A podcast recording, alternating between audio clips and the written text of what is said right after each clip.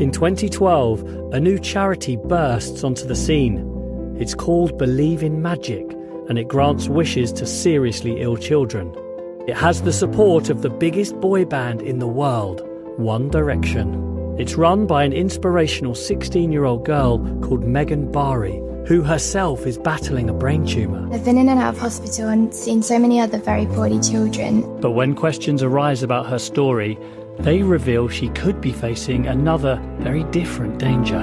What is this girl going through? It wasn't supposed to end like this. Listen to Believe in Magic with me, Jamie Bartlett. آینهای ایرانی در دوران ساسانی چقدر مؤثر بود در شکل دادن به جایگاه علی ابن ابی طالب به عنوان امام اول شیعیان و سپس به مسابقه کالبدی که نور خدایی در آن تجلی یافته و در فرزندانش تداوم یافته.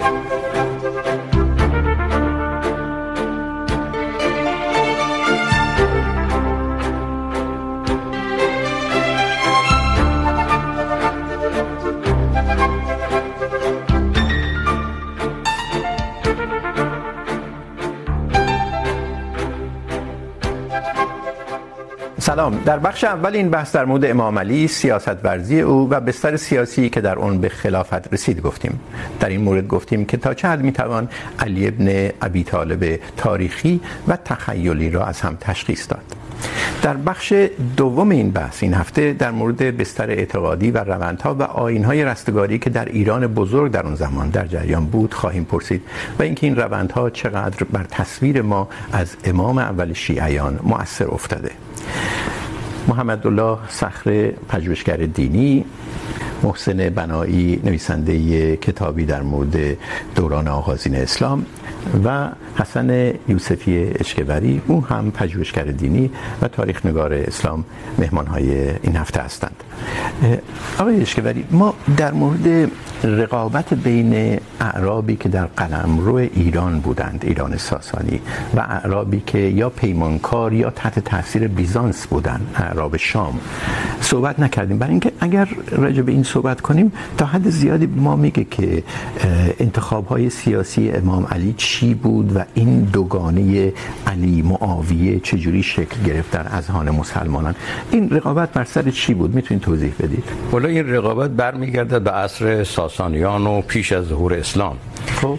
وقتی که ساسانیان در این ور جهان اسلام حاکم بودند و رومی ها در اون طرف هر کدام از اینها بخشی از قبایل عرب رو تحت تاثیر خودشون قرار داده بودن حتی عملا جان به اصطلاح پیمانکار خودشون کرده بودن انتخاب بله. عملا یه نوعی مستعمرهشون بودن یه نوعی بله. کارگزارشون بودن خب. در اون سو غسانیان بودن که باز عرب بودن منتها کارگزار بیزانس. حافظ منافع روم بودن. در این طرف هم در هیره آل منذر یا لخمیان بودن که کارگزار ساسانی ها بودن. ولی وقتی که علی علی هم در آغاز هیچ ارتباطی به ایران و ساسانیان و عراق و هیره نداشت. ولی در برای اینکه در مدینه بعد از عثمان به خلافت رسید. بله. و در اونجا تقریباً چون خلافت ابی بکر در یه فضای برگزار شد. خلافت عمر هم اصلا استخلاف بود. به یک معنا عموم مردم شرکت نداشتن. در خلافت عثمان هم که دل اون شورای 6 نفره در آمد خلافت علی در قیاس با سه نفر دیگه تنها نظام سیاسی بود که در میان اعراب صدر اسلام پدید آمد که یک به اصطلاح رأی عمومی حالا به معنی امروزش نمیگم ها نمیخوام بگم که اصلا دموکراسی این حرفا که اصلا در اون اون موقع مطرح نبود. ولی به هر حال عموم مردم آمدن اونجا و به همین هم سبب منشأ اختلاف هم شد. یکی از دلایل سستی علی هم همین بود. برای اینکه اون سن و شیوهی که در گذشته اعمال شده بود بالاخره تا حدود جا افتاده بود. مثلا در برابر ابی بکر عموما مخالفتی نشد در برابر عمر مخالفتی نشد در برابر عثمان هم حتی برای اینکه سیستمی وجود داشت. ولی در برابر علی به خاطر اینکه اون سیستم اون شورایی که عمر تأسیس کرده بود زمان علی هم بعضی ها از دنیا رفته بودن بسیار کارآمد نبود. عملا شورشیانی که آمدن مدینه اینها بودن همه کار بودن. و بخشی از اینها از عراق آمده بودن. بخشی از اینها هم از مصر آمده بودن. اینها بودن آمدن دور بر علی رو گرفتن. و جایگاه آره ولی در این حال در مدینه در همون جا هم حداقل ده 12 نفر اسامی صحابه معتبر اون زمان مطرحی که در برابر علی بیعت نکردن البته توقف کردن نگفتن حالا ما مخالفیم ولی در این حال متوقف شدن. بعد وقتی که جنگ جمل پیش آمد یعنی یک روند به قول غربی ها خوابگردانه پیش آمد هیچ دلیل الان ما نداریم که علی مثلا تو مدینه بوده تصمیم داشته بیاد اینجا. هرچند بعضی از روایات روایات این رو نشون میده. اما در نهایت به نظر من بیشتر خوابگردانه بوده. وقتی که جنگ جمل اتفاق میفته علی مجبور میشه بیاد برای عراق. و جنگ نزدیک ایره اتفاق میفته و معروف شده به جنگ جمل با عایشه و به اصطلاح طلحه و زبیر. اینها. بعد از پیروزی اون وقت در اینجا میمونه. اینکه چرا در مرکز خلافت رو از مدینه خب بعضیا باش مخالفت بودن. پسرش حسن حسنش مخالف ابو عباس مخالف بود. ابن عباس مخالف بود. اما آورد. اینکه چرا آورده؟ 4 5 تا دلیل اقامه کردن. من نمیدونم. به این جزئیات نپردازیم. من باز برمیگردم به سوالم. آیا اینکه علی در میان اعرابی که متاثر از ایران بودن، تحت قلم روی ساسانی بودن، محبوبیت زیادی داشت. در اثر همین اختلاف بین اعراب شرقی، اعراب ساسانی و اعراب غربی، من میگم ساسانی برای اینکه خلاصه کنم دیگه، تحت قلم روی ساسانی که خیلی هاشون ایرانی بودن، خیلی از یاران امام علی ایرانی بودن. آیا محبوبیت امام علی نزد ایرانی ها به همین بر نمیگرده که جایگاه قدرت امام علی در واقع در بخش شرقی منطقه اسلامی بود یعنی منطقه ای که تحت تاثیر ایرانی ها بود در قلمرو ساسانی ها بود. این یه جوری اختلاف بین این تحلیل پسی نیست که ما داریم میکنیم الان خب. ولی من نمیدونم یعنی شخصا اعتماد اطمینان ندارم که علی تو ذهن چنین چیزی بوده یا نه. ولی یک چیزی رو من از نظر تاریخی از نظر من روشنه. و اونم اینی که علی زمانی که عرض کنم حتی در مدینه بود از آغاز و اواخر عثمان در میان ایرانی ها محبوبیت بیشتری داشت. دلیلش هم شاید یکی از دلایلش. این بود؟ این بوده که در جریان قتل هرمزان که سردار ایرانی که مسلمان شده بود و به وسیله عبید الله ابن عمر کشته شد علی تنها در میان صحابه تنها کسی البته همه اعتراض داشتن میگفتن کار اشتباهی بوده ولی علی تنها کسی بوده که اصرار کرد که باید این عبید الله به اصطلاح چیز بشه به اصطلاح قصاص بشه. و بقیه هم عثمان هم حتی قول داد وقتی باش خلافت بیعت کردن شرط کردن که قتل عثمان قاتل عثمان رو قصاص کنه و اونم قول داد بله. ولی در عمل نکرد و اصطلاحش این بود که من ولی دم عثمان هرمزان هستم من بخشیدم بله شما به این ربط میدید محبوبیت علی در میان کار کرد تو جنگ سفین هم عبید الله رو پیدا کرد و قصاص کرد بله. و همینا سبب شد که ایرانی هایی که خب موالی خونده میشدن تحقیق شده بودن به هر حال در میان صحابه پیامبر دیدن که این یه شخصیت مهم و معتبر که بعدا هم خلیفه شده بله. تا حدودی به اینها تمایل داره آیا اگر خارج از روایات اسلامی به این نگاه کنیم که در مناطق ایران بزرگ آیین‌های باطنی آیین‌های قنوسی یا گنوسی خیلی طرفدار داشت. آیین‌هایی که در واقع جهان رو دوگانه می‌بینن، جهان معنوی، جهان بالا، که جهان نور، خداوند نوره و جهان مادی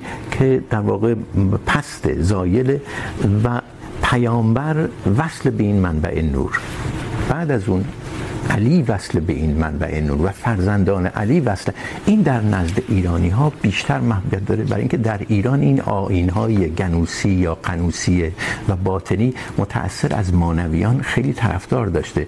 منظورم اینه و برای اینکه این رو بفهمید لازم نیست برید سراغ احادیث اسلامی که به گفته ایشون شاید قابل اتکا نیست و درشون مناقشه زیاده.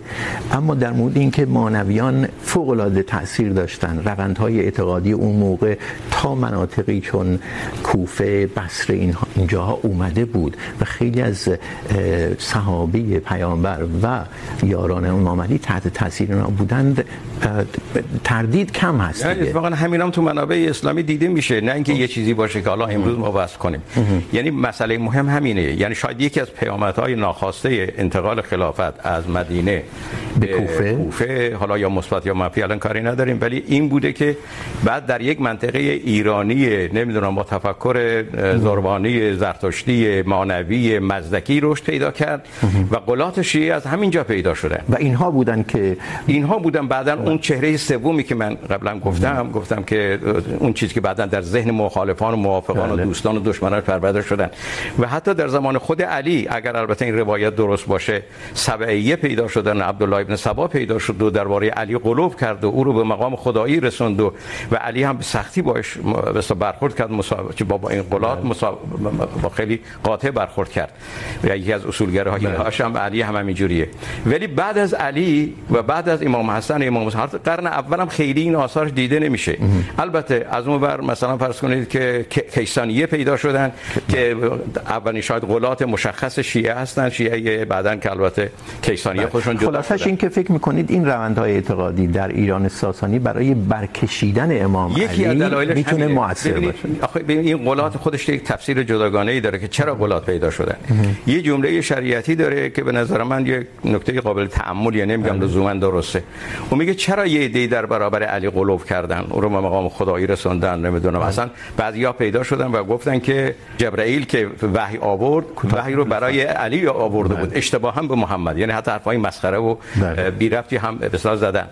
ولی در نیمه اول قرن دوم که خطابیه پیدا شده نه ابو خطاب پیدا شده اینها او میگه که به خاطر این بوده که ناصبی ها نه اهل سنت نه عموم اهل سنت ناصبی ها اصلا مقام به اصطلاح معنوی و اخلاقی علی رو زیر سوال بردن. در نتیجه در توابع لعن کردن بله بله. افراط کردن یه ایده تفرید هم از این ور پیدا شدن. یا یه افراط هم در نقطه مقابل پیدا شد بله. اینا جریان قلات شیعه ولی قلات شیعه بله اجازه میدید آقای شما نظرتون چیه در مورد جایگاهی که در این بستر ژئوپلیتیک رقابت بین بین اعراب شرقی تحت سیطره ایران با ایران ساسانی و اعراب غربی در شمال که زمامدارشون معاویه بود، اومد و وارد صحنه شد شد خلیفه چهارم. آیا این تعبیر رو میشه پذیرفت که اولا اونجوری که آقای اشکبری میگه امام علی با استقبال بیشتری از جانب مسلمین مواجه شد. استقبال بیشتر در قیاس با سه خلیفه پیشینو.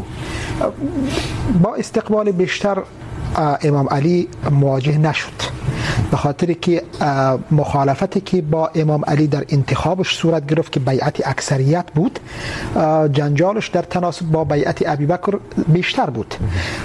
عمر جنگ بناهن انتخاب سقیفه بنی ساعده یک یک تعبیر یا به اصطلاح یک نظام سیاسی اسلامی شبیه مدرن هست. و همچنین انتخاب که عمر بعد به سوی عثمان رفت موضوع شورا و میکانیزم. اینها چیزایی که شیعه در واقع باش مناقشه دارن مناقشه دارن اما چون ما در ارتباط با بحث قدیر خم یک برنامه ضبط کردیم مخاطبان برنامه رو به اون ارجاع میدیم به این اشاره نمی‌کنیم. این خیلی موضوع مهمیه ولی برگردیم به اینکه بل. میزان استقبال از خلافت امام علی چی بود؟ امام علی عرب‌های مناظره. و عرب هایی که در غساسینه نقش ساسانی ها تاثیر ساسانی ها در اون من فکر میکنم امروزه بسیار بزرگ نمایی شده اونها تقریباً شبیه کانفدرالی داشتن. و اونها حتی جنگ های در همون زمان هم داشتن جنگ زیقار معروف است با کسرا و اینها. یعنی یک سلسله آزادی های خودشان را اینطور نبود که کاملا تابع باشن. اما چرا اعرابی بدوی بادیه نشین بیشتر به طرفداری علی آمدن؟ مالک اشتر و این مردم ها این آیا به تبعیت از این محیطی بود که گرایش به اصطلاح فارسی گرایی داشتن؟ من فکر میکنم که علی در تناسب، در تقابل با معاویه طبقه مستضعف را تمثیل میکرد. طبقه مستضعف. ببینیم کسانی که با علی در هم نوا بودن کی بودن؟ سلمان فارسی مستضعف بود. ابیذر غفاری غفاری مستضعف بود. عمار ابن یاسر مستضعف بود. و اولین کسانی بودن که در مقابل حضرت عثمان اینها نارضایتی در مقابل سیاست های او نشان دادن. سیاست هم سیاست مالی. اموی ها معاویه بن ابی سفیان همونطور که شما فرمودید قبلا هم اشاره کردید طبقه اشراف بود. این بنی هاشم هم اشراف بودن ولی اشراف معنوی.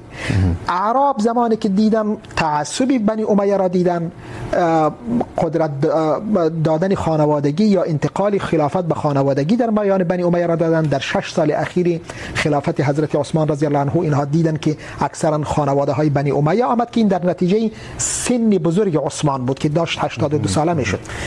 اینها بیشتر به علی بن ابی طالب که جوان فقیر مشرب و شبیه عمر بن الخطاب بود از این آمد. به عبارت دیگه عدالت جو بود. عدالت جو بود. همین است که امام علی وقتی که در قدرت را میگیرد در خطبهش میگوید من کلیدوان خزائن شما هستم.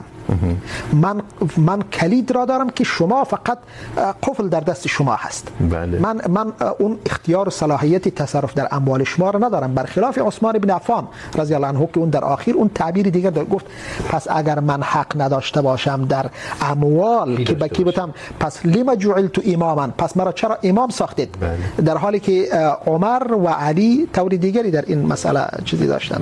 با این تفسیر در واقع خلافت امام علی در تقابل با خلافت اشرافی هستند که میخوان جهان عرب رو به سمت نوعی از پادشاهی که در اون خلیفه حق خودش میدونه تقسیم کنه و چطور تقسیم کنه و تا چه حد سهم بده به این آن علی در مقابل اون ایستاد.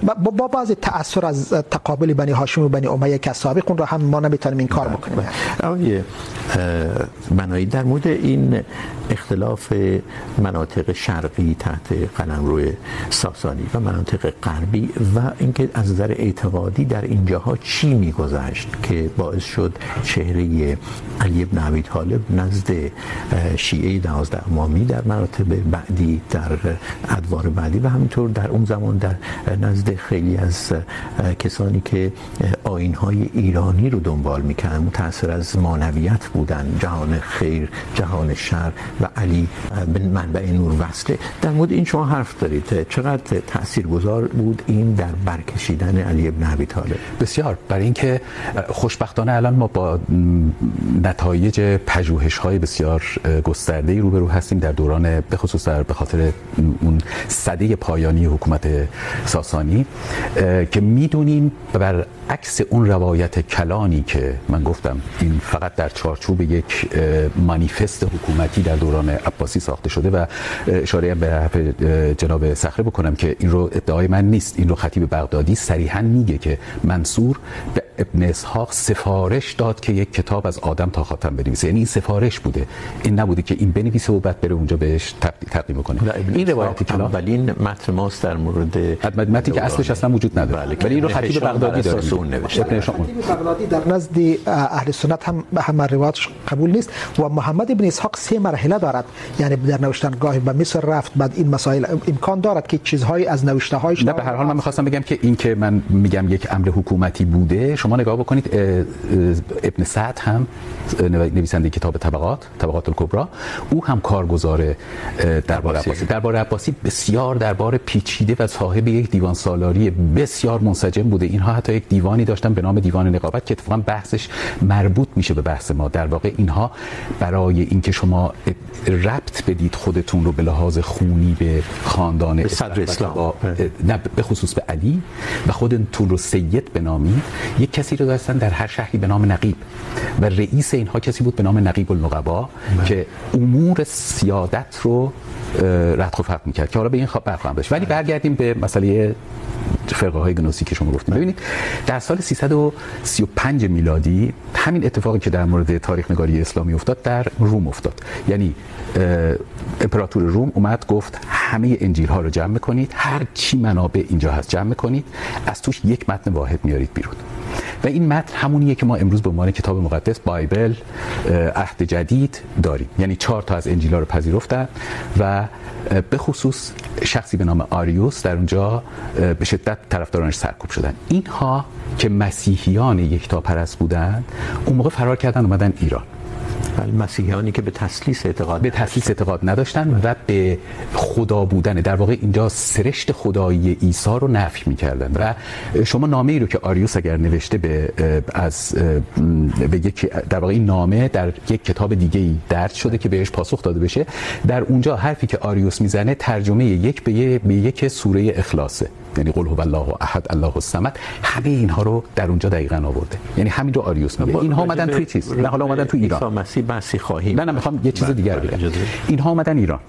100 سال بعد از اون نستوریوس یک کشیش دیگه مسیحی یک اسقف کنستانتینوپل او هم عقایدش که عقاید دیگه ای داشت حالا من وارد اصلا بحث جزئیش نمیشم این مسیحیان هم فرار کردن اومدن. تمام فرقه های گنوسی تمام فرقه هایی که ما امروز بهش میگیم عرفان ولی عرفان چون ما میگیم عرفان معمولا یاد خواجه عبدالله انصاری میافتیم بله اون عرفان اون باطنی و رازورزی. دقیقاً. تمام اینها یهودیان تازه مسیحی شده. اینها اومدن به ایران و اینها فقط در منطقه سواد عراق یا منطقه بین النهرین مرکز خلا...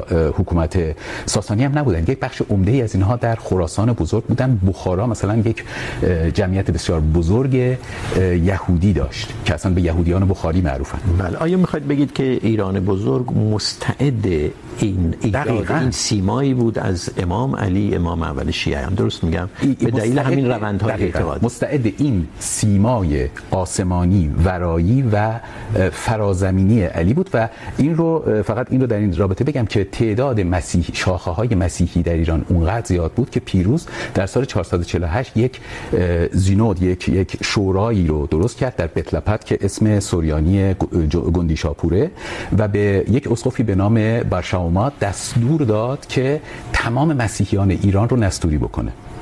یعنی در ایران ما اون موقع شاید تنها کشوری بود که دو تا دین رسمی داشتیم و اکثر هوادار اینها همون فرقه های گنوسی و به رغم این چیزی که میگید در ادوار بعدی در ایران شیعه دوازده امامی بود که تثبیت شد دیگه. خیلی دیر ولی خیلی یعنی در دوران, دوران صفویه. یعنی ما تا دوران صفویه یک اکثریت مطلق اهل تسنن داریم اهل سنت و جماعت داریم.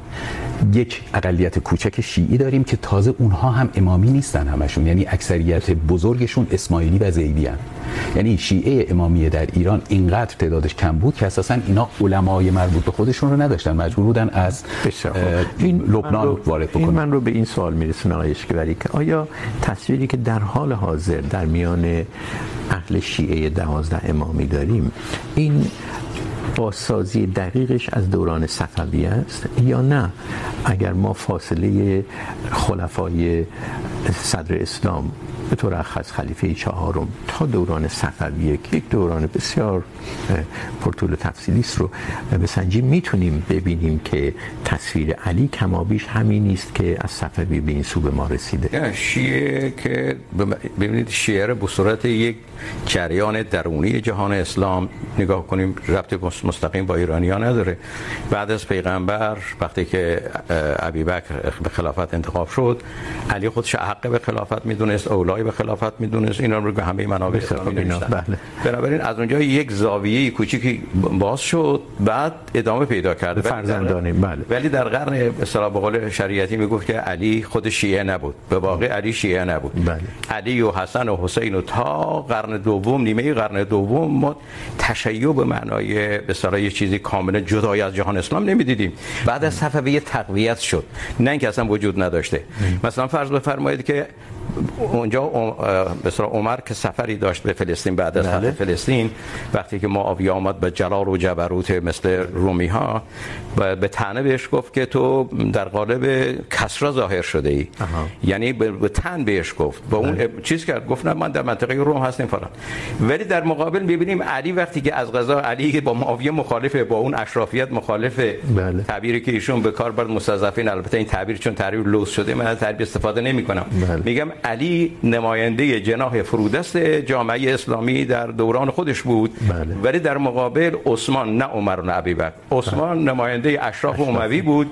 از اون سو هم معاویه نماینده اشراف اموی و این تصویر این شناخت از امام علی در ادوار پس از اون تا زمان صفویه وجود داشته ولی در دوره صفویه تقویت شد. تقویت ایرانی ها و ساسانی ها مخصوصا.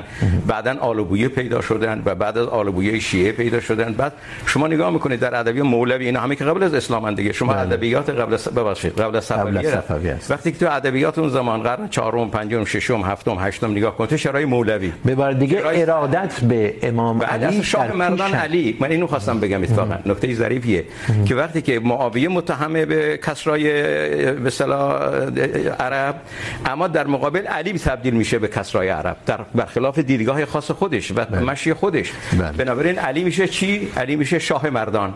بله. شما در این مورد بخصوص در مورد اینکه نهج البلاغه از کی اینقدر در میان شیعیان معتبر شد اصلا از کی پیدا شد نظر نظر دارید. چون خیلی ما امام علی رو از طریق نهج البلاغه میشناسیم دیگه. این نامه ها به مالک اشتر به ما میگه که چه سیاست ورزی پیشه کرده چه خلق و خویی داشته. ولی نهج البلاغه مال کی است؟ مال قرن 4 300 و الان دقیق اواسط قرن 4 باید باشه. سید رضی. 6 فکر میکنم سید رضی فوت سید رضی. اوایل قرن اوایل قرن. به هر حال قرن 4 نوشته شده و بسیار جالبه. برای اینکه خب با اون دیدی که من به تاریخ نگاه میکنم وقتی که شما تقریباً 300 سال بعد از مرگ یک انسان شروع میکنید خطبه هاش رو یک به یک با این دقت بنویسید. دو حالت داره. یا شما منابعی رو در اختیار دارید، منابع کتبی که میتونید از روشون رونویسی بکنید و اینها در طی 300 سال هیچ تغییری نکرده در بازنویسی ها و این اون مطلبی بود که مثلا من در مورد منابع غیر اسلامی که شما گفتید که اینها بازنویسی شدن و به روز شدن با اطلاعات جدید مثل ابوبکر و اینها. و در این مورد یا شما یک منابعی رو دارید که کتبی هستن. از روشون با رونویسی و معلوم شدن. یا یا به هر حال یا اینکه نقل سینه به سینه بوده. آقای صخره میگه که نقل بوده. ولی اینکه شما اینقدر در نقل تشکیک میکنید تحت تاثیر شرق شناسی غربی هاست. که فکر میکنن که اون چه که مکتوبه مهمه اون چه که نقل شده به شکل حدیث در اومده اهمیت نداره.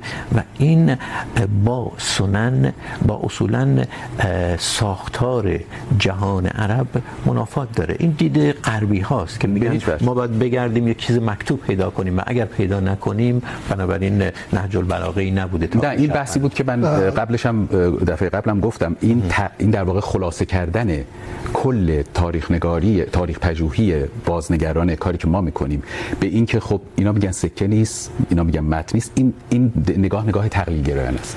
ما یک مجموعه ای از عناصر رو میتونیم پیدا کنیم. ما هیچ وقت به حقایق تاریخی نمیتونیم. اصلا من تفسیری که من از تاریخ دارم اینه که ما چیزی به اسم تاریخ نداریم.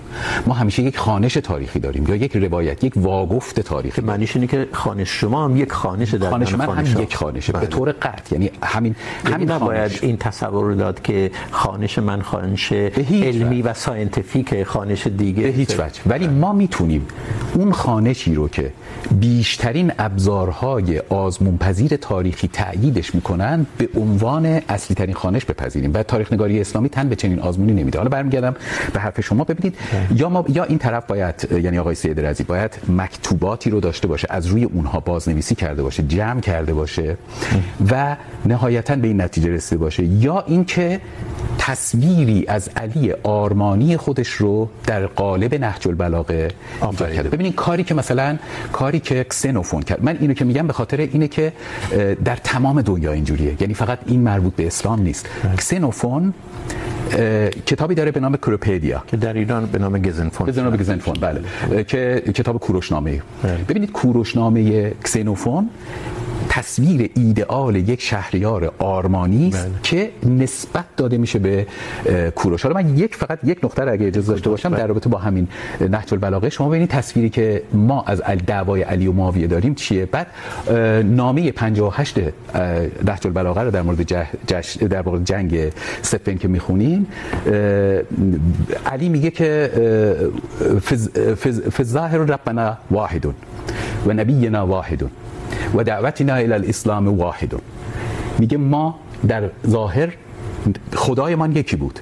پیامبرمون یکی بود و دعوتی که به اسلام هم میکردیم یکی بود. تنها دعوای ما بر سر قتل عثمان بود. یعنی اون دعواهای ایدئولوژیک اشرافیگری و تمام چیزهایی که دوستان الان گفتن که نسبت داده میشه به تضاد بین عمر علی و معاویه حداقل در نامه 58 نهج البلاغه هیچ اثری ازش نیست.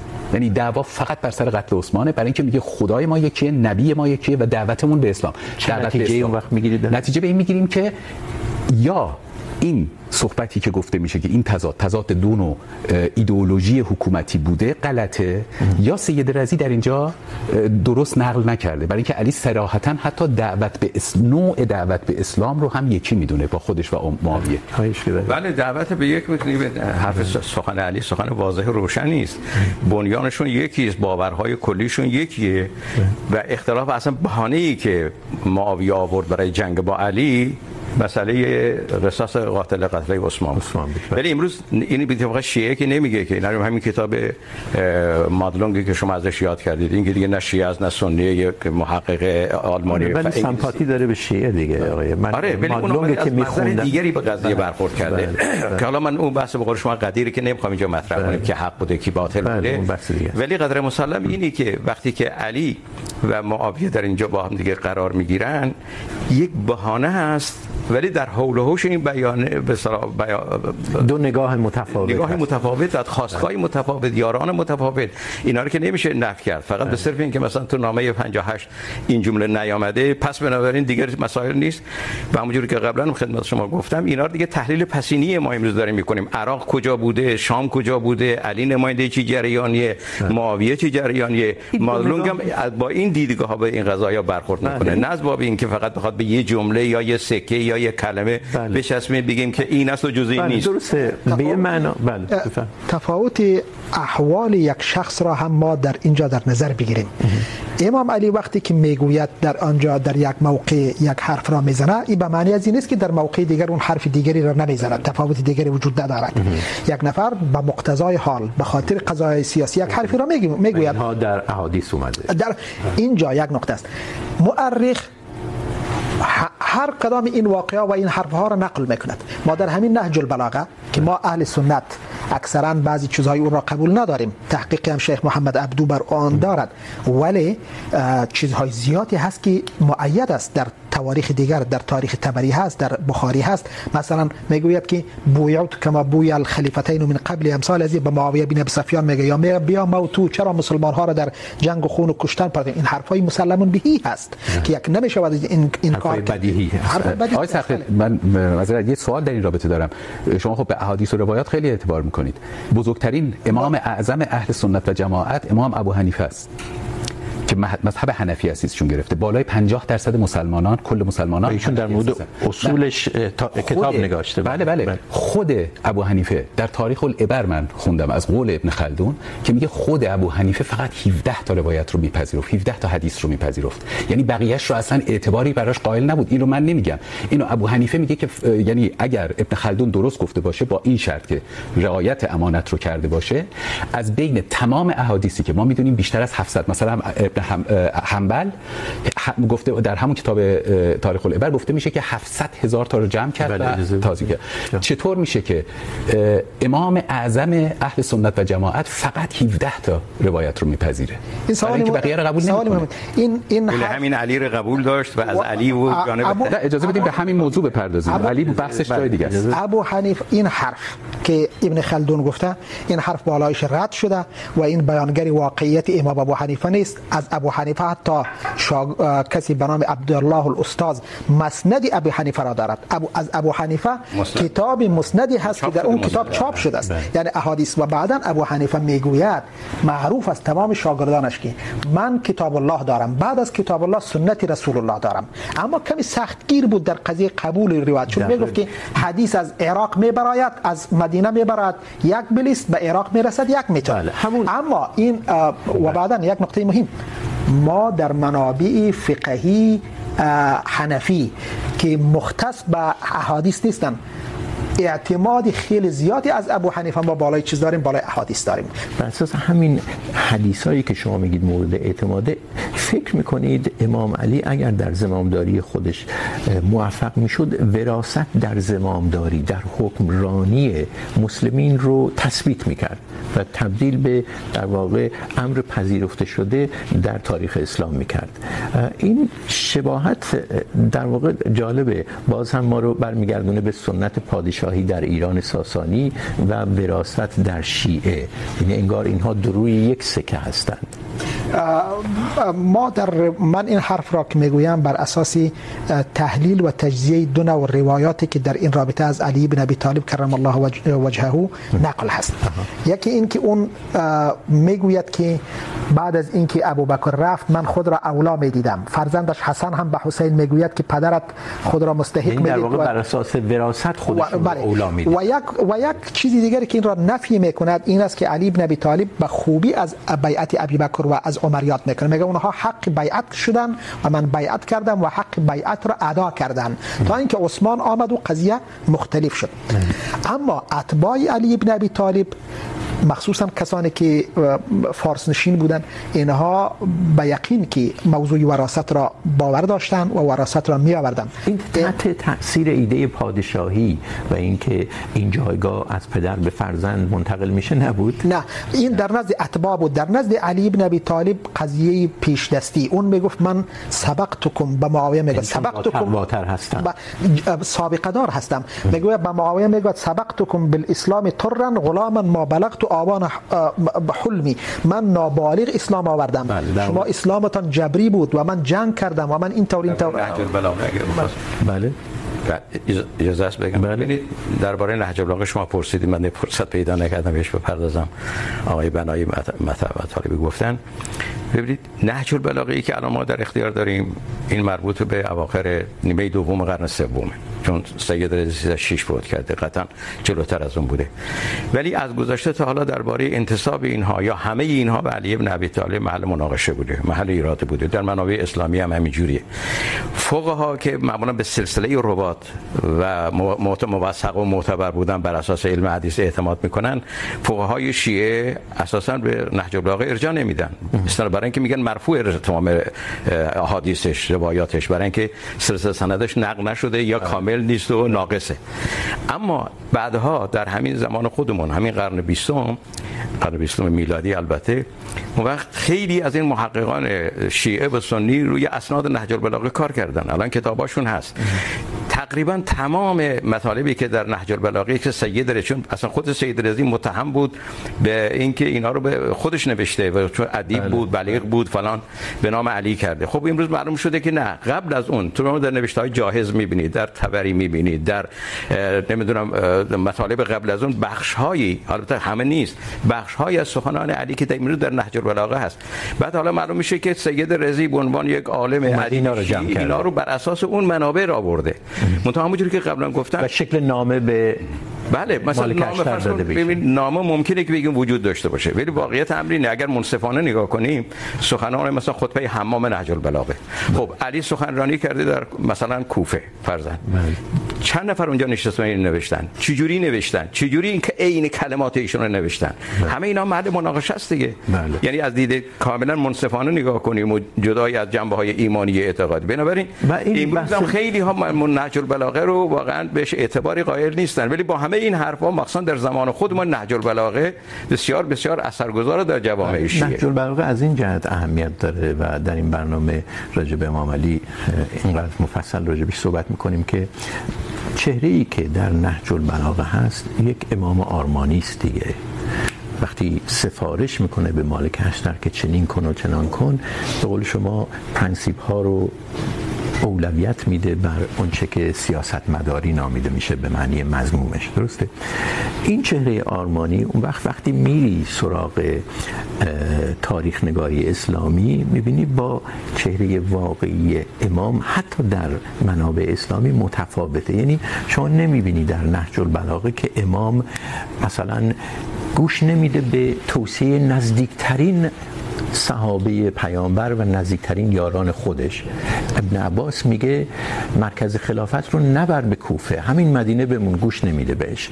در ماجرای تغییر دادن زمامدارانی که عثمان گذاشته، از جمله معاویه باز هم گوش نمیده به یاران خودش. اونها میگن بر ندار معاویه رو. معاویه رو حتی عمر و عثمان هم نتونستن تغییر بدن. علی میگه نه، باید تغییر کنه. علیرغم اینکه بهش میگن که جهان اسلام رو، مسلمین رو دچار تشتت خواهد خواهد کرد. به این ترتیب ما یک چهره، حتی در تاریخ نگاری اسلامی از امام علی داریم و یک چهره در نهج البلاغه داریم که به گفته ایشون ممکنه چهره آرمانی ساخته شده توسط شخصی باشه. آقای کریم، ببینید، فقط نهج البلاغه که نیست. ما که نمیگیم فقط نهج البلاغه جلو بزنیم بگیم علی اینه. شما تمام اون چه که در نهج البلاغه ایشون گفته، با خصوص در ارتباط با سیاست و قلب حکومت و جبایب و نمیدونن مالیات و مصرفش و همه اینا رو در گذشته تو منابع قرار قرن دوم سوم ابن مزاحم کی بوده؟ ابن مزاحم که دوره سید رضی سید مرتضی که نبوده که همه اینا تو قرن دوم سوم تو منابع گذشته آمده. یا برخورد مثلا تو یه جنگ سفین با معاویه داره. یکی از راویان اولیه نصر ابن مزاحم دیگه. الان نمیدونم دقیقاً مال نیمه دوم قرن دوم باید باید باشه. بنابراین این علی آرمانی که ما میگیم بله در ذهنیت ما ایرانی ها شده یک پادشاه آرمانی و این زمینه مفهوم امام معصوم دیگه. بله حتی تاریخ نگاری اسلامی نادیده انگاشته میشه جاهایی که امام علی تصمیمای میگیره که زمامداریشو ناکام میکنه. در عوض یک چهره آرمانی که به نهج البلاغه استناد میکنه و به بخش از علی هم در نهج البلاغه فقط ببینید یه اگر بخوام با از مدل امروز با تسامح استفاده کنم میگم خلافت علی یک نظام ریاستی بود به تعبیر امروزی. یعنی چیزی که خودش بهش میرسید یا شخصا یا از طریق مشورت یارانش به اون وفادار میمون مثلا نمونه جنگ مسئله حکمیت. بله. حکمیت باش مخالف بود. بله. و تا آخر لحظه میخواست با معاویه بجنگه. ولی وقتی که بخشی از یارانش خودش هم که میدونست که اینها تحریک شده معاویه اینها حسن نیت دارن ولی فریب جای دیگه رو خوردن. ولی در این حال میپذیره. وقتی که میپذیره بعد همینا میان. پیشواشون رو، خلیفهشون رو تکفیر میکنن بر قول مشهور. البته حالا امروز عباسیه معتقدن که تکفیر نکردن اینها رو. ولی در این حال علیه خلیفهشون شمشیر میکشن، میگن خیلی خوب. علی هم که میگه شما خودتون گفتید. میگه ما گفتیم، تو چرا قبول کردی؟ پس بنابراین از دین خارج شدی. ولی علی گفت چیزی که ما وعده دادیم. چون یکی از چیزهایی که هم در میان عرب ها بود، هم در سیره پیغمبر هست، هم در سیره علی هست، خلفا هست، همه هست، در اون صدر اسلام هست، وفای به عهد بود. یعنی وقتی که شما پای یه چیزی رو امضا کردی، روی اون وامیستی علی هم وایستاد جانشو بر سر همین این همون میشه اصولگرایی. بنابراین اینجور نبود که علی مثلا فرض کنید که یک آدم جزم اندیشی بوده باشه که هر چی که خودش رسیده بهش بگه به مثلا مشورت وقتی که جنگ صفین تمام شد زمزمه مخالفت پیدا شد. خب خیلی ها کشته شدن. جنگ ویرانگری بود. هم برای ایرانی ها هم برای علی هم برای معاویه. ویرانگر بود. وقتی فهمیدی زمزمه مخالفت شنید نوشتن از وقتی که از مدی از صفین می آمد به طرف عراق از تمام قبایل عبور کرد میره پای صحبت اینا میشه نظرشون رو بله بله شور میکرد. آقای صخره آیا با جایگاهی که معاویه در میان اهل سنت داره علی باید اینقدر اصرار میکرد بر برداشتن و برکنار کردن معاویه یا نه؟ به خیر مسلمین بود اگر نمیکرد. ابن تیمیه و تعداد این همین را میگویند که باید والی ها را برکنار نمیکرد و مخصوصا معاویه را که از زمان عمر و عثمان بود. بله. باید این کار را نمیکرد و حتی روایات هم همه هست که معاویه گفت که من را در ولایتم باقی بگذارد من با او بیعت میکنم. بله. این حرف ها گفته میشد ولی اصول و ارزشگرایی که در نزد علی ابن ابی طالب بود نمیخواست که و دیگر کسانی هم علی هم از سوی دیگر تنها نبود. این قاتلین عثمان اینها نیروی بزرگی بودن. اینها در کنار علی ابن ابی طالب بودن. اینها مانی اونها تنها به قتل عثمان اکتفا نکردن. اونها اصرار داشتن. قاتلین عثمان از یاران امام علی بودن. در کنار امام علی قرار گرفتن. در هواداران ایشون بود ولی حسن بر طبق تاریخ حسن و حسین دفاع عراق رفته بود. حسنین از عثمان دفاع میکنن جلوی درش میستن با شمشیر و دفاع ولی ولی ولی طبق اساطیر ولی بعدا آمدن در مورد اتهام قرار گرفتن. یعنی به این معنا که به بیعت علی ابن ابی طالب مبادرت ورزیدن و زمانی که طلحه و زبیر اینها گفتن که طلحه و زبیر که باید اعدام شوند و عثمان و معاویه هم قمیص عثمان قضیهش ما شما میفهمیم معروف است. همین ها را مطرح کرد. علی گفت که اینها بزرگن اینها تعداد زیادی هستند من اینها را اگر اعدام بکنم نتیجه چی خواهد شد؟ یک نقطه در روایت گرایی هم شاید این رابطه بین نداشته باشد ولی زیربط هست. قبلا جناب بنایی مطرح کردن. ما در روایات اهل سنت ما دو هزار و ششصد یا خورده ما حدیث صحیح غیر مکرر داریم. بله. این هزارها حدیثی که هست هم اکثرا ضعیف مکرر بله. و این مسائل هست. پس بنان روایت گرایی و, و شخصا بینو شخصا خود من روایات متفق علیه را با وارد کردن تحلیل و تجزیه سیکولوژی یا نفسی یا روانشناختی من معتقد هستم. یعنی برخلاف اون این بحث دیگه است که در فکر میکنم برنامه‌ای که ما در مورد منابعمون در در مورد پیامبر اسلام ضبط کردیم. داشتیم که فکر می‌کنم شما در شرکت کردید آقای اشکبری شاید مخاطبان بخوان به اون رجوع کنن. از بحث منابع باز بگذریم. به ادوار بعدی برسیم.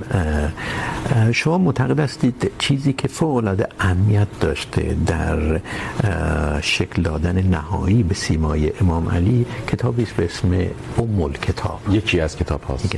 چی هست ام الکتاب بگید و چرا اهمیت داره؟ چون دیدم تو مقاله شما خیلی به خیلی بهش استناد بعد البته این دو, دو تا کتاب در اصل کتاب الهفت والادله را هم بهش اضافه کرد. اینها کتاب‌هایی هستن که به قولات شیعه نسبت داده میشن.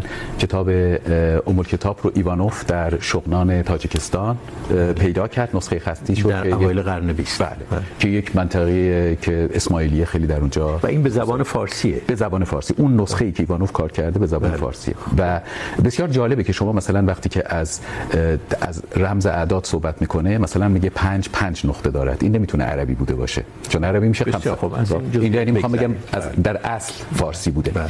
یا خود کتاب الهفت هفتی رو که به طور دائم تکرار میشه در تیترش داره. ببینید، اتفاقا من یک نکته ای رو که شما در وراثت مطرح کردید، میخواستم در همین ارتباط بگم. وراثت به نظر من هیچ ارتباطی به پادشاهی نوع پادشاهی ایرانی نداره. بیشتر شباهت به پادشاهی یهود داره، نوع نگاه پادشاهی یهود. و اساسا به باور من، اندیشه شیعه از دل روایت های مسیحیان یعنی یهودیان مسیحی شده، یا یهود مسیحی ها بیرون اومده و تفاوت های خیلی چشمگیری هم با هم دارن. ببخشید شباهت های خیلی چشمگیری هم با هم دارن. در این کتاب اتفاقا ما با یک همچین تصویری روبرو میشیم. یعنی اون تصویری که اون مسیح یهودیان یا یهود مسیحیان از عیسی ناصری دارن، عیسی مصلوب دارن، از پسر فرود به زمین فرود آمده خدا در این دو کتاب هم شما میبینید. یعنی در این دو کتاب علی دیگه یک امام نیست. علی اساسا ملک تعالی است. و خود در کتاب ام الکتاب علی رو همیشه با ملک تعالی یاد میکنه. و خیلی جالبه که حتی یک بار اسم الله به جز مواردی که آیه های قرآن رو در اونجا آورده در کتاب در این ام کتاب نیست. یعنی همیشه از ملک تعالی صحبت میکنه. ملک تعالی همون علیه. در خیلی جاها اصلا صحبت از این میکنه. این که گفته میشه یعنی حدیثی از محمد داریم که میگه انا انا مدینه العلم و علی بابها. این اساسا به معنی معنی تحت لفظیش نیست بلکه علی دری است که از او به سوی محمد میشه شتاف یعنی همون عیسی است که اگر ما یعنی شما الهی محمد نمیتونی برسی جز از جز طریق جز علی. از طریق علی. و این این وراثت در اینجا خیلی مهمه. شما تو پیامبران بنی اسرائیل هم نگاه حتی خود عیسی رو اگه نگاه بکنید تبارنامش میرسه به اون گذشته. ولی چرا وراثت در شیعه ای که بعد به وجود اومد مهمه؟ به خاطر اینکه علی و محمد بنابر این دو کتاب نو انوار الهی هستند که دو هزار سال پیش از خلقت آفریده شده بودند. بله. و عرش خداوند بر چهار پایه بود علی محمد حسن و حسین. و این انوار الهی نمیشه قطع بشن. برای همین هم در این کتاب مثلا در مورد این که شما گفتیم به شمشیر کشته شده این یک استعاره ای دقیقا مثل عیسی است و در اینجا تاکید میکنه که خدا اولیاء خودش رو به دم شمشیر نمیده. اون علی نبود که کشته شد. کسی به شکل علی بله چرا ام الکتاب رو به امام محمد باقر نسبت میدن؟ یا ربطش چیه به امام محمد خب باقر؟ امام امام محمد باقر اتفاقا شما اینجا اگه نگاه بکنید امام محمد باقر هم تناسخ اصلا معروفه دیگه میگن قلات شیعه اکثرا به تناسخ باور دارن. بله خیلی در واقع امام محمد باقر وارد میشه یک تناسخی تنا... تناسخی است از خود علی در این کتاب. بله. و من حالا یک مثالی را اگه کتاب در واقع پاسخهای امام محمد باقری به پرسشایی که پرسشایی که ازش میشه. کتاب الهفت و الازله هم همینطوره اون به پاسخهایی که به مفضل داده خب میشه. میخوام ببینم چه نتیجه از این میگیرید. نتیجه که از این میگیریم؟ نتیجه که از این میگیریم یک کتابی بود در ایران به نام علی وقت فقط زیاد بله علی حقیقتی بر گونه اساطیر. من اصلا به محتواش کار ندارم بله. فقط تیترش برای من خیلی جالبه. من بر این باورم یعنی اون چیزی که ما از این کتاب ها رو همه رو میذاریم کنار تاریخ نگاری اسلامی رو میذاریم کنار هم. اساسا باور به ولایت تکوینی علی. ولایت تکوینی یعنی که علی میتونه در امور جهان دخالت بکنه میتونه خورشید رو از مشرق به مغرب ببره و الی آخر. اون روایتی که من برداشتی که ازش میکنم اینه که اتفاقا علی اسطوره ای است بر گونه حقیقت. نه نه حقیقتی بر گونه اساطیر یعنی علی آغازین یک اسطوره است یک موجود آسمانی یک کهن الگو یک کهن الگو در تاریخ نگاری عباسی. تبدیل به انسانی از گوشت و پوست و استخوان میشه و بعد که این پروژه عباسیان شکست کامل میخوره در متحد کردن تمام اون گرایش های دینی که من گفتم در ایران اسلامی. در ایران ساسانی وجود داشتن. وقتی که شکست میخوره دوباره از هم جدا میشن و دوباره این فرق شیعه فرق شیعه وجود خیلی کوتاه آیه بله. اشکبری یکی دو دقیقه وقت دارید و بعد شما. بله نه من اینجا که دیگه با آقای بنایی 180 درجه اختلاف دارم برای اینکه ایشان وارونه میخونه تاریخ رو وارونه میخونه. یعنی میره یک کلمه رو یکی از روایت و یه چیز سوراخ میکنه بعد از توش نظریه در میاد. بله. من همونجوری قبلا چند بار تکرار کردم اصل واقعیت های تاریخی در منابع اسلامی رو درست میدونم صحیح میدونم. اصلا این علی و حسن و حسین و مشاهدات دیگر رو در واقع نه نه استفاده میکنید از تحت تاثیر یهود هم باشن مسیحی هم باشن من رد نمیکنم اینا رو همه جایی بررسی داره. بله. ولی اتفاقا تشیع اثنا عشری مخصوصا تشیع اثنا عشری تحت تاثیر فرح ایزدی ایرانیه. دلیلش هم ادبیات ایرانه. شما از قرن 4 5 و 6 وقتی که سعدی میاد میگه که شاه مردان علی یا ایرانی ها تو ذهنیتشون میاد که راه شیری رو به نام راه علی بنامن توی ادبیات عامیانه خودمون. این از کجا در آمده امام حسینی که از زمان از به اصطلاح آل بویه در آمد ولی عیسی یک ترکیبی. عیسی هم شاه یهوده. و اب نداره نمیگم. من رد نکردم که من رد نکردم که میگم که خیلی خوب. از اونم میشه جداگانه بررسی کرد. ولی با توجه به اینکه یک تشیع اثنا عشری در آغوش ایران و ایرانی ها پرورده پیدا کرده با توجه به سابقه فرح ایزدی و تفکر مزدکی و مروا نمیدونم که دروانی و دیگران که بوده و بعد هم زمان آربویه. این امام حسینی که الان از زمان آربویه و ساخته شده زمان صفویه تقویت شده یه ترکیبی هست. بل. از علی که نمیدونیم کی بوده اون کار نداریم. علی که تو قرن دوم تو کتابای تاریخی آمده یا تو نهج البلاغه و علی عرض کنم که به عنوان عیسی مسیح و علی که سیاوش ایرانی به بار دیگه شما بله. به بار دیگه شما این تاثیرات رو میپذیرید ولی میگید که این نباید مانع شه از اتکای ما به منابع بله بله همین. در مورد امام علی به عنوان یک موجود تاریخی منابع اسلامی من نتیجه نمیگیرم بلکه من تا این جمله آخر بگم از این فرصت سوء استفاده کنم. و من هر چه که الان 10 12 سال هم این نکاتی ایشون تاکید داره و من از ایشون و دوستان و همفکرانشون خیلی آموختم که تکیه بکنم روی این منابع غیر اسلامی. ببینم یونانی‌ها چی گفتن سکه شناسی چی گفته. ولی تا این لحظه که خدمتتون هستم صادقانه میتونم بگم. هر چه بیشتر این منابع دیدم به اعتبار منابع اسلامی بیشتر اعتقاد پیدا کردم. بله. نه اینکه هر چی گفتن درسته ها هزار یک داستان توشه هزار یک خرافه توشه. بعد یک اختلاف نظر بنیادی که بین من و بله. دوستان داریم اینه که عرض کنم که اینها اساس تشیع رو حالا کار ندارم که علی وقتی منتفی بشه اصلا تشیع تسنن بلا موضوع ولی اساس رو میگذارن تشیع غالی در حالی که من تشیع تشیع قالی نه من میگم تشیع قلات تشیع علوی تشیع امام حسین تشیع امام حسن تشیع امام سجاد. اینا اصلا خانم میگه فرصت نیست که من این بله بله بگم. بله. خیلی خوبه که فرصت نیست. آقای صخره یکی دو دقیقه وقت دارید. من با کمال احترام به دیدگاهشان من آن چیزی که اینها مطرح کردن این را قلبی حقایق اشیا میگویند و در نزد متکلمین و مناطق معروف است همین میدانم. استنتاج تاریخی با استناد با یک تخیل و فرضیه که منجر به انکار واقعیت های موجوده شود. عصر عباسی که این طور سازنده باشه پس عصر اموی هم باید همینطور ظاهر شود چون هر لاحق وقتی که از بین رفت سابق را هم باطل میسازد. پس عصر اموی از بین برود عصر دیگر. این یک مسئله بخی و کاملا بدیهی است بله اتفاقا قبت الصخره رو داریم مثلا کلی سکه داریم مسجد الاقصی رو داریم. اتفاقا آقای صخره مینو کلامتون هستن تاریخ نگارای غربی که نه تاریخ نگاری عباسی بلکه تاریخ نگاری که سفارش عبدالملک بوده فرزند مروان اون رو مهم مهم میدونن. و اصولا مروان مربوط به مرو اصلا نه منم نگفتم. بله. چون شما رو نمیگم. اونهایی که این اعتقاد بله اونهایی که این اعتقاد دارن معتقدن اصلا در واقع تثبیت تمدن اسلامی در دوره عبدالملک بود که عبدالملک بود که دستور داد قوت و صحنه بله. رو درست کن درست بله. ما ما ما ما جناب کریم ما ما ما مؤر نقش مؤرخین و خاورشناسای غربی در پاک کردن استعمار را باید فراموش نکنیم. بله. در تغییر. اما در نهایتا تاثیر تاثیر فکر و مفکوره وراستی فارسی بر تشیع را نمیشود این کار کرد. بله بسیار خوب. خیلی ممنونم. به آخر پرگار این هفته میرسیم. تشکر از شما که این بحث رو تماشا کردید و همینطور از مهمان های برنامه حسن یوسفی اشکوری محمد الله صخره و محسن بنایی. فکر نمی کنم فرصت داشته باشیم. چند دقیقه پادکستی برنامه رو ضبط کنیم. برای اینکه خدمه استودیو به ما میگن وقتمون تمام شده. بنابراین، تنها چیزی که میمونه تشکر از شماست که این بحث رو تماشا میکنید و اینکه ما رو تشویق میکنید. شب و روز بر همه شما خوش.